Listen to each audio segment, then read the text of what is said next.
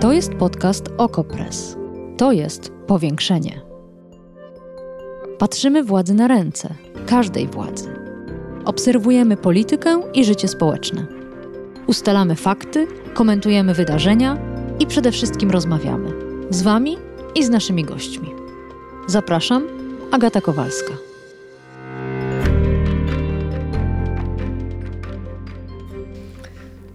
Sondaż przeprowadzono na próbie 1008 ankietowanych, albo 1016, czasem 1080. Na tę ankietę odpowiedziały 23 tysiące osób. To badanie społeczności LGBT w Polsce. Analizuje ono nasze życia i nasze samopoczucie. 23 tysiące osób. I każda z nich zechciała poświęcić ponad dwie godziny, odpowiadając na dziesiątki pytań przygotowanych przez naukowców. I to pytań intymnych, bolesnych, zmuszających do odtworzenia sytuacji opresji. Jest źle, a nawet gorzej wynika z tego badania. Opresyjne jest państwo, politycy, prawo, ale również dom, rodzina biologiczna. Ale w tej ciemności świecą też małe światełka, powiewające z okien tęczowe flagi, wspólnotowość, przyjaźń i miłość. I to one ratują życia osób LGBT w Polsce. O tym wszystkim dzisiaj w powiększeniu. Zapraszam.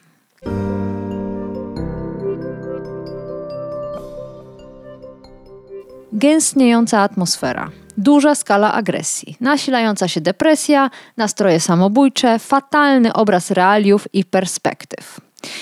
To są wyimki z opisu badania Sytuacja społeczna osób LGBTA w Polsce w latach 2019-2020.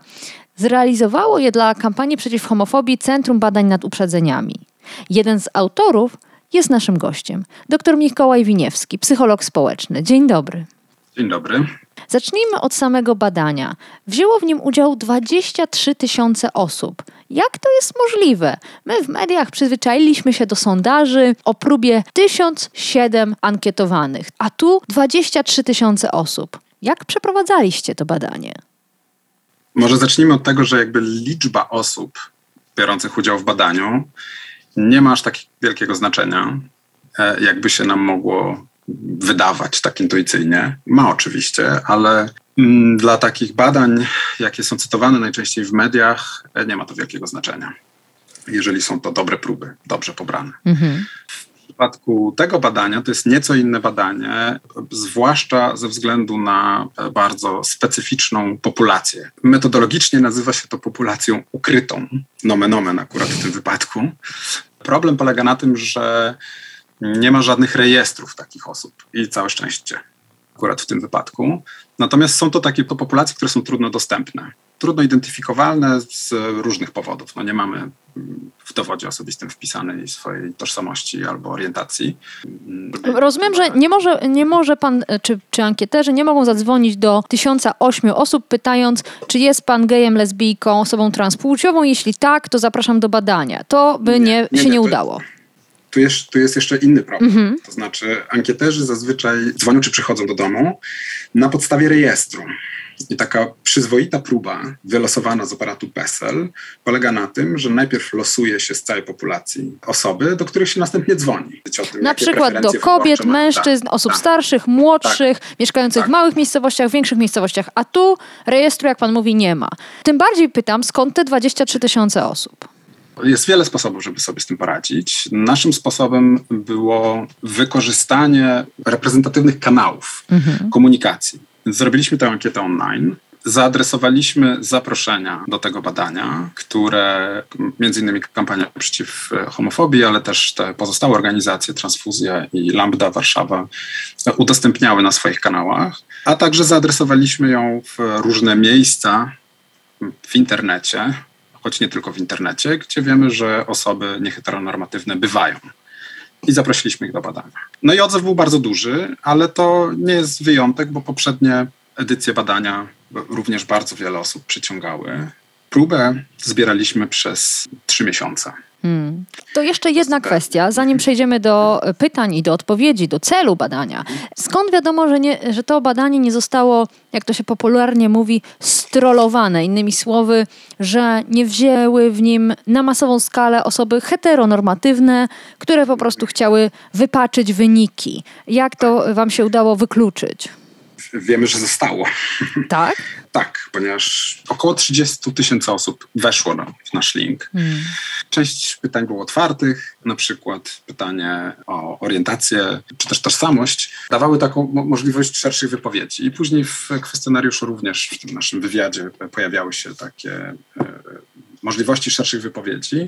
I tam jest bardzo łatwo takich troli i, i, i trolki wyłapać. Ale proszę zdradzić, jak? To znaczy, co takiego pisali, że wiadomo było, że to nie jest uczciwy ankietowany? No, no mam, mam, jeden taki przykład e, w, w, głowie teraz, że na przykład osoba stwierdziła, że identyfikuje się jako e, bodajże śmigłowiec bojowy. W, w, w, pytaniu o tożsamość płciową. Także. Mm. I to jest dość proste, ale jednocześnie warto powiedzieć, że to jest bardzo długi, męczący kwestionariusz, którego byśmy na przykład w takich badaniach naukowych, które nie mają e, jakby dodatkowej motywacji ze strony osób badanych, mm-hmm w życiu byśmy nie zrobili. Nie przeprowadzilibyśmy tego badania. Osoby badane bardzo często na kilka razy podchodziły do naszego kwestionariusza. E, tam przeciętnie było około 250 do 300 pytań to trochę zależało, bo tych wersji kwestionariusza było bardzo dużo ze względu na no, różnorodność próby e, czy w ogóle populacji, prawda? Bo to, ten kwestionariusz dotyczył zarówno lesbijek, gejów, tak. osób biseksualnych, osób transpłciowych, e, a także queer. I różnicował ich e, doświadczenie. Mhm. Tak, tak, tak. Było wiele wersji, też językowo był dostosowany. E, więc taka osoba, która chciałaby się powygłupiać w internecie, no to są raczej takie osoby, które funkcjonują na poziomie memów, więc wpisanie w pierwsze pytanie jakiejś głupiej odpowiedzi e, e, zapewne było maksimum, na jakie taka osoba byłaby w stanie się e, zdobyć. Ale to a jeszcze... nie siedzieć dwie i pół godziny odpowiadając na bardzo szczegółowe pytania. A no właśnie, ale myślę, że to też wiele mówi nie o samym badaniu, ale o naszej społeczności, że tak wiele osób chciało opowiedzieć o swojej sytuacji życiowej, bo tak naprawdę to badanie jest bardzo intymne. Ono każe właściwie odpowiadającemu przyjrzeć się sobie, przyjrzeć się często najbardziej bolesnym elementom życia, tego rodzinnego, ale też publicznego, zawodowego i opisać je, opisać je dla y, naukowców, y, dla dobra społeczności, można powiedzieć. I w tak trudnym czasie, zaraz będziemy o tym więcej mówić, tyle osób stwierdziło, tak, chcę o tym opowiedzieć. To wiele mówi, prawda, o nas, o, o społeczności LGBT. Absolutnie. Mhm. Absolutnie. Wydaje mi się również, że i w naszych zaproszeniach, i w działaniach, y, które podejmują te organizacje, które organizowały badanie, podkreślane było jakby waga tych badań i tego raportu, który powstaje. Wiemy, że poprzednie raporty z poprzednich fal tego badania, e, czy to za lata 2015-16, czy jeszcze wcześniejsze 2010-11, są wykorzystywane później latami. Przez następne kilka lat wiemy, że ten raport będzie służył prawnikom i prawniczkom, e, działaczom różnych organizacji, e, a także no, miejmy nadzieję, że w przyszłości również znowu zacznie służyć naszym rządzącym do dostosowywania działań do potrzeb tej jakże ważnej grupy i, i niepomijalnej grupy mm. obywateli i obywatelek naszego kraju. Mm, no dobrze, no to opóźniam ten moment. To nie jest przypadek. Opóźniam ten moment przytaczania wyników, bo są one mm, potwornie smutne. Jest gorzej niż było. Jeszcze więcej osób deklaruje, że ma poważne objawy depresji. W tym momencie to są 44% badanych, w poprzednim badaniu 28%. Ponad połowa przyznaje, że zdarza się jej mieć myśli samobójcze. W 2016 to było 10 mm, punktów procentowych mniej. Co takiego sprawia, że ta i tak straszna przecież sytuacja osób LGBT pogorszyła się czy wiadomo w ogóle, skąd tym, u tych osób takie obniżenie nastroju?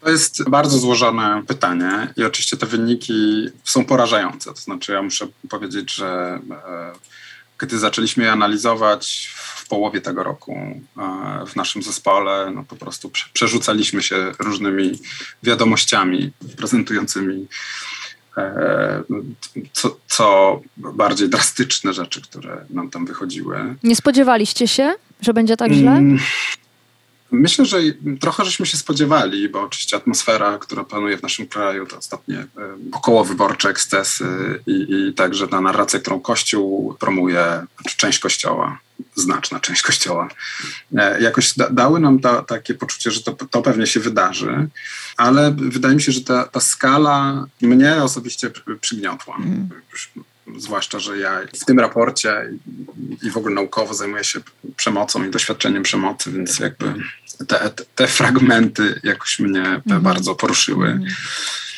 E, ale trudna odpowiedzieć jest, e, no, poza tymi czynnikami, które wymieniłem, trudno jest odpowiedzieć na to pytanie na podstawie tych badań tak bardzo bezpośrednio, no bo w ogóle w naszym kraju na przestrzeni ostatnich pięciu lat e, wiele zmian zaszło, także w takiej sferze funkcjonowania. No właśnie, ja e, sobie Nasz... nawet wypisałam, wie pan, z tych ostatnich mhm. pięciu e, lat mamy tak, rządy autokratyczne w Polsce, katastrofę klimatyczną, która zwłaszcza dla osób młodych jest źródłem głębokich niepokojów, mamy pandemię, mamy kryzys ekonomiczny i mamy szczucie na różnego rodzaju grupy. Więc czy jest uprawnione wyciąganie wniosków, że te stany, które deklarują badani, badane osoby LGBT, są bezpośrednio powiązane z homofobią i transfobią, z narastającą atmosferą nienawiści wobec e, tej mniejszości? E, są. To znaczy, część hmm. naszych wyników jasno to pokazuje. O ile nie jesteśmy w stanie bezpośrednio powiedzieć, że ten skok na przykład w tym wyniku, który pani przytoczyła, mhm. że procent osób LGBT plus z objawami poważnej depresji to było około 30, 28,4% całej próby, a w tym roku mamy tam 43,8%. Tak. Że cały ten skok jest wyjaśniony przez e, homofobię na przykład, czy nie wiem, narrację dominującą w mediach, mhm. czy akty przemocy ale w sytuacji, w której e, zaczynamy analizować głębiej, jakie są powody, przeprowadzamy analizy statystyczne na, na tych wynikach, które uzyskaliśmy, możemy dość jasno powiedzieć, że takimi głównymi czynnikami, i to jest bardzo ciekawy wynik, takimi głównymi czynnikami jest ekspozycja na mowę nienawiści, to znaczy osoby, które więcej tej mowy nienawiści wobec osób nieheteronormatywnych widzą w swoim otoczeniu, mają większe objawy, czy więcej objawów, czy większe nasilenie objawów depresji. Cyberbullying, niekoniecznie samo doświadczenie cyberbullyingu, ale też obserwowanie. Tak. W mediach społecznościowych bardzo często nie my jesteśmy obiektem mm. takiego cyberbullyingu. Ale świadkami, świadkiniami. Ale świadkami, mm. tak. Oczywiście doświadczenie przemocy, ale to, co jest y, ciekawe powiedziałem, poznawczo w tych wynikach, to to, że jednym z najsilniejszych predyktorów, czyli takim najsilniejszym czynnikiem, najbardziej związanym z objawami depresji, są mikroagresje. I to jest coś nowego, co, co, czego do tej pory nie uwzględnialiśmy w, tych, w tym poprzednim badaniu, w poprzedniej fali. Co to są e, mikroagresje?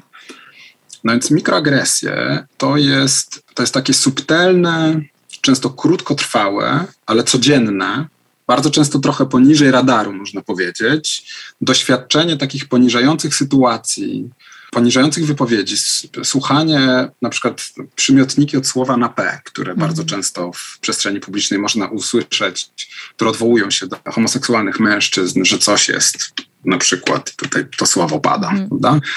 E, taki heteroseksizm, który jest wszechobecny w naszej przestrzeni, i to nie są wydarzenia, które są skierowane przeciwko mm, nam bezpośrednio, w sensie przeciwko, przeciwko osobie, która tego doświadcza, tylko to może być na przykład podsłuchana albo usłyszana gdzieś przypadkiem wypowiedź w miejscu publicznym tak? albo, albo użycie tego określenia w mediach. Takie kalki językowe czy, czy sformułowania, które na przykład definiują, że małżeństwo to jest tylko między mężczyzną i kobietą. Taka wypowiedź czy taki komunikat, który przypomina codziennie w każdej takiej, przy usłyszeniu każdej takiej wypowiedzi, czy spotkaniu się z każdą taką sytuacją o tym, że no jest się członkiem czy członkinią grupy, która jest wymazywana, wykluczana. Tak, mhm. tak. Nie jest uznawana za równą to są nieprawdziwe stereotypy, jakieś takie założenia o patologii seksualnej. To, to wszystko, e, wszystkie te wypowiedzi, to, to wszystko tworzy taki klimat, który na każdym kroku codziennie w niewielkiej intensywności, ale jakby suma tych doświadczeń, no właśnie codzienne, uporczywe, mm, nie ma zbyt dużo badań na ten temat e, prowadzonych. A wy y, wychwyciliście to, taka... to zjawisko, ponieważ ankietowani mogli nie tylko odpowiedzieć na pytanie tak, nie, nie wiem, czy też na skali oznaczyć stopień danego przeżycia, ale również opisać je, prawda? I to jest lektura trudna, y, ale stąd rozumiem te opisy mikroagresji.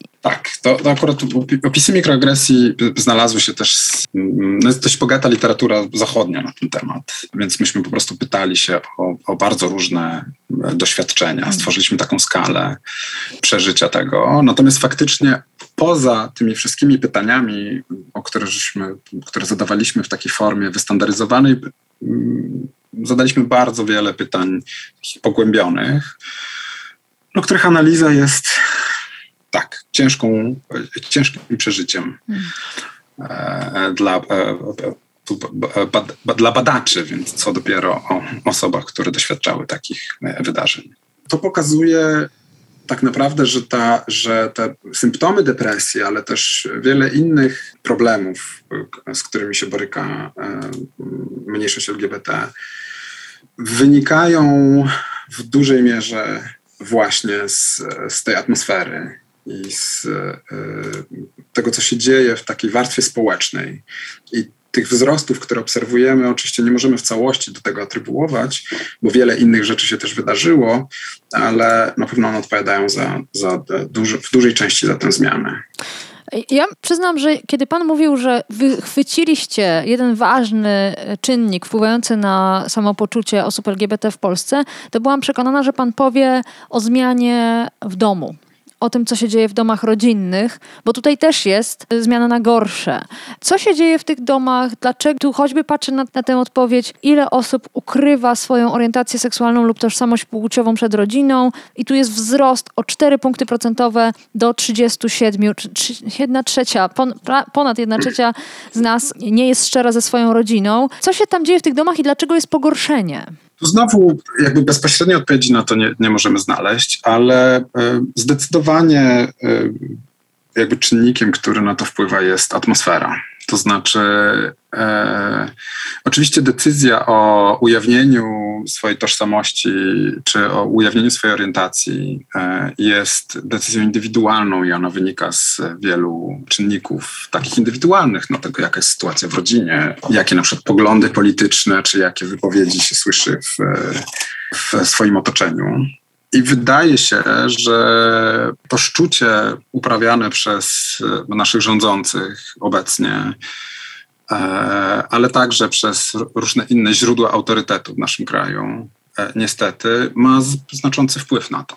I po prostu osoby czują się mniej pewnie.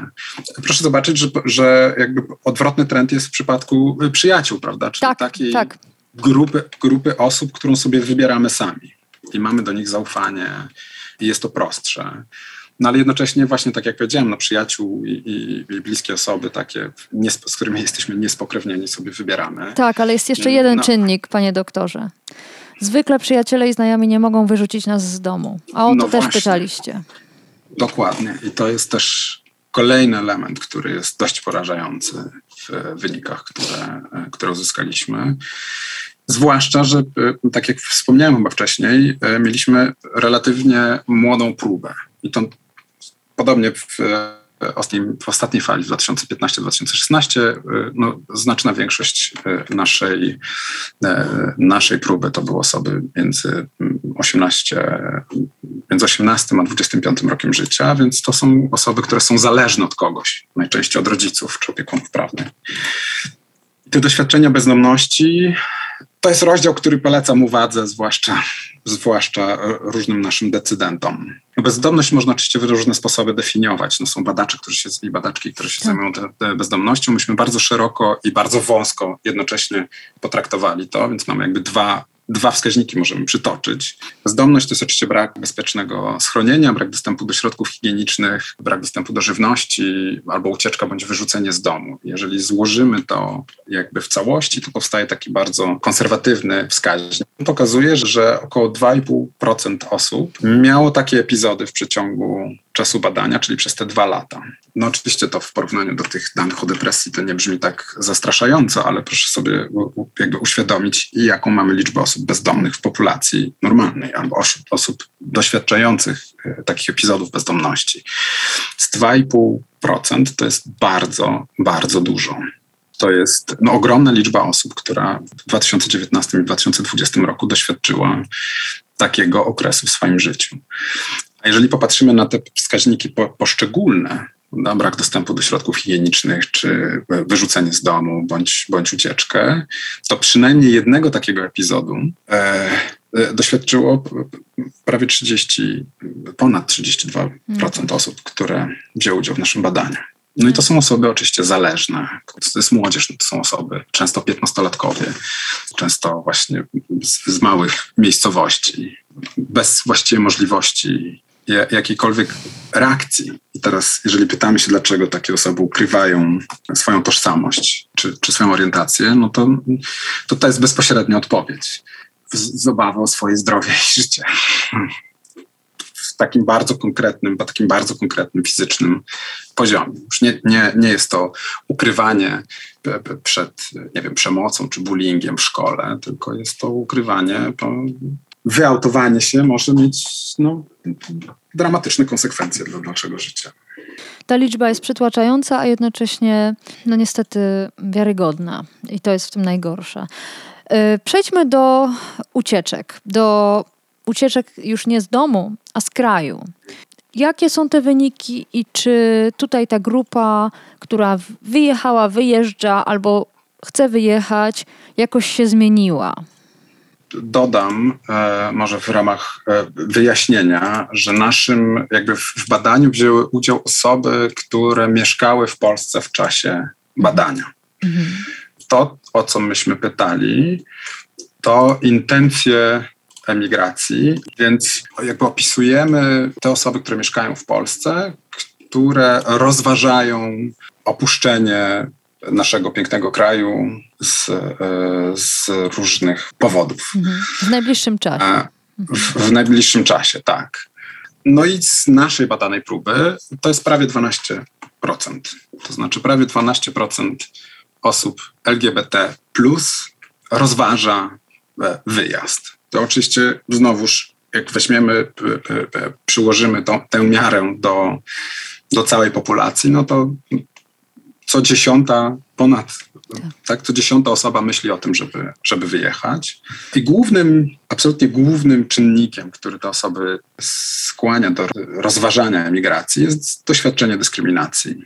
A potem dopiero te pozostałe powody, które mogą, o których e, heteronormatywni Polacy i heteronormatywne Polki pewnie też rozważają, czy tam, nie wiem, zatrudnienie, edukacja, jakieś życie rodzinne, inne powody, które, możemy mieć, żeby, mhm. żeby emigrować. No tak. To jest uderzające, jeśli porównać to do populacji, w której ludzie jednak zwykle wyjeżdżają za pracą albo właśnie e, na jakieś fajne studia, a nie dlatego, że są e, udręczeni jako obywatele e, drugiej kategorii.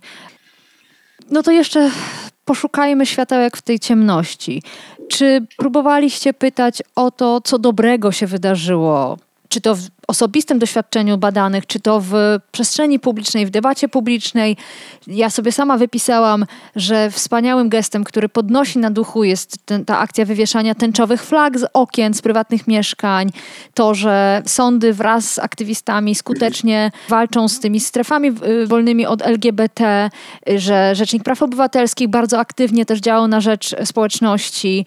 Pojawiły się nawet wprawdzie tylko słowa, y, nie działania, nie decyzje, z Brukseli dotyczące e, między innymi polskiej społeczności LGBT. Czy coś z tego pojawiło się w tym badaniu? Czy coś wzbudza nadzieję? Poszukajmy tego światełka. Dobrze. E, ja mam, ja mam dwa takie punkty, e, które są w mojej ocenie pozytywne, mhm. tudzież dają nadzieję. Pierwszym, e, zacznę negatywnie, ale przejdę do pozytywów. Więc pierwszym jest kwestia udziału osób LGBT w jakby życiu społecznym. E, I oczywiście negatywny efekt, który zauważyliśmy, to jakby drastyczny spadek zaufania do polityki, do polityków, do rządu, parlamentu, do różnych instytucji. Ale jednocześnie osoby LGBT są niezwykle zmobilizowane w, to chociażby w, w przypadku głosowania w, w wyborach. I to jest o tyle pozytywne, że pokazując politykom bardziej przychylnym i, ba i, bardziej otwartym, możemy pokazać, że jakby i nagłośnić to, że jest to ważna grupa wyborców i wyborczyń, czy osób, które mogą głosować i że te interesy, interesy tej grupy są no, niepomijalne, więc to jest jakiś tam pozytywny e, aspekt, a faktycznie jest tak, że te różnice w porównaniu do populacji są bardzo duże. To są 70, prawie 70% osób głosowało w wyborach parlamentarnych ostatnich, ale warto pamiętać, że około 30% nie miało uprawnień. Więc to prawie wszyscy głosowali po prostu z tej, z tej naszej próby. Te osoby, które mogły, głosowały w wyborach parlamentarnych ostatnich. To jest ważne. No można oczywiście teraz... oczekiwać, że osoby, które są w stanie poświęcić 2,5 godziny na wypełnienie ankiety w internecie, są Absolutnie. też w stanie e, poświęcić około 15 minut na e, udanie się do lokalu wyborczego, ale i tak jest to... E, tak, jest, absolutnie, jest oczywiście to jest bardzo trafna, bardzo trafna uwaga. Niemniej e, tak, no dobrze, szukając pozytywów, e, to co warto e, podkreślić, też mamy taki rozdział, w którym w naszym raporcie opisujemy tożsamość i utożsamianie się z różnymi grupami w społeczeństwie, ale także bliskimi grupami mhm. i wpływ tego, tego powiązania, z, takiego społecznego powiązania na zdrowie. No i okazuje się, oczywiście to też teoretyczne są różne przewidywania, że e, ma to bardzo dobry wpływ i pozytywny wpływ na, zarówno na zdrowie psychiczne, jak i na. Ale z jakimi grupami? Co, co konkretnie mieliście? No więc zapytaliśmy osoby o, o to, jakie grupy są dla nich ważne. Mhm. Tożsamiać się można, nie wiem, z ruchem, z ruchem LGBT, prawda, w sensie z jakimiś organizacjami, no ale też chodzi o takie grupy zadaniowe, nie wiem, studenci, pracownicy firmy, uczniowie, czy, czy wreszcie takie bliskie grupy jak rodzi, rodzina, przyjaciele, tutaj się pojawiły też takie wypowiedzi jak Polacy, Polki, Polacy. I teraz sprawdziliśmy, na ile ważność i przynależność do tych, do tych różnych kategorii społecznych jest związana z zdrowiem psychicznym, mm -hmm. między innymi. Samopoczuciem. Z, mm -hmm. z samooceną, z satysfakcją z życia. I cóż się okazało? I okazuje się oczywiście, że te grupy i że jest to bardzo ważne w sensie, że jest to, są to bardzo silne czynniki, Aha. które wpływają zarówno na, nie wiem, na e, stan zdrowia, na samoocenę, obniżają nasilenie e, e, symptomów depresji, zwiększają satysfakcję z życia. I teraz jest to o tyle pozytywne, że w świetle tego, o czym pani wspomniała przed chwilą, czyli tym wywieszaniu tęczowych flag i takim okazywaniu wsparcia, że to jest jakby taka tarcza ochronna. I też z tych pojedynczych wypowiedzi bardzo często wynika, że, że taką tarczą i takim, takim pozytywnym elementem, nawet, na, nawet w sytuacji, kiedy na przykład osoby opisywały jakieś zdarzenia przemocowe, mm-hmm. to y, często pojawiały się tam takie komentarze, że no oczywiście ta sytuacja była straszna, ale na przykład moi przyjaciele albo moi koledzy z klasy i koleżanki z klasy zareagowali jakoś bardzo dobrze, mm-hmm. że poczułem się, poczułem się od razu, e, od razu lepiej e, w tej sytuacji. Więc to jest taki promyczek nadziei. I właśnie te wszystkie akcje sojusznicze, o których e, pani wspominała, wywieszanie flag. Czyli mówi taki... pan, ludzie mogą pomóc. Obecność ludzi pomaga, nawet jeśli jakaś grupa, w tym przypadku osoby LGBT, społeczność LGBT, jest w sposób radykalny dyskryminowana. A mimo to kontakt z jedną, drugą, trzecią osobą, ze swoją mikrospołecznością może nas, może użyję dużego słowa, uratować. Tak, to jest to, to jest to, co w znacznym stopniu obniża te wszystkie negatywne e, konsekwencje, ale oczywiście to też jest kwestia, no nie wiem, no wywieszanie na przykład powszechne dość w Warszawie, E, może ja też po prostu zauważam, ale, ale widzę to dość powszechnie. Wywieszanie tęczowych flag e, w oknach czy na balkonach no jest takim sygnałem poparcia, jest takim sygnałem przeciwdziałającym też tej, tej atmosferze. Jest takim też mikro, mikro okazaniem wsparcia, na które, co z naszych badań wynika, osoby LGBT zwracają uwagę. I... Ja bym tylko zaprotestowała. Uważam, że to nie jest mikroelement wsparcia. Uważam, że jest to niewiarygodny poziom wsparcia, zważywszy na to, że kiedyś w Polsce i nadal w Polsce za tęczową naklejkę można było po prostu oberwać. Fakt, że ktoś decyduje się z własnego okna, z własnego mieszkania wywiesić wielką flagę tęczową, to jest giga wsparcie. I tak to będę. Um, Okej, okay, to ja, ja, ja, może się wycofam. Mikro chodzi w skali problemów, o, oczywiście, tak, o, o, których oczywiście. rozmawiamy, czyli w, w, ale oczywiście absolutnie tak, nie umniejszam tutaj mm. tego typu w tej, gestów. Pu, w tej pustce i w tym strasznym tak. E, świecie, w ciemnościach absolutnych, ta flaga, powiewająca flaga podnosi na duchu. Tak, e, tak, tak, to, tak to widzę. Kończymy, odsyłając jednocześnie do pełnej treści raportu, podzielonego bardzo konsekwentnie na rozdziały, można czytać fragmentami. Znajdą go Państwo na stronach KPH, Lambdy, Transfuzji. Umieszczę też link w opisie podcastu u nas czyli Wokopres. A naszym gościem był współautor tego badania, Centrum Badań nad Uprzedzeniami, dr Mikołaj Winiewski, psycholog społeczny. Bardzo dziękuję za naszą rozmowę, za spotkanie. Powiększenie. Podcast Okopres. Prowadzenie Agata Kowalska. Podcast znajdziesz na stronie Okopres i w Twojej ulubionej aplikacji do podcastów. Redakcja Okopres działa od 2016 roku. Jesteśmy obywatelskim narzędziem kontroli władzy, obecnej i każdej następnej. Okopres utrzymuje się z Waszych darowizn. Wesprzyj nas, byśmy mogli działać dalej.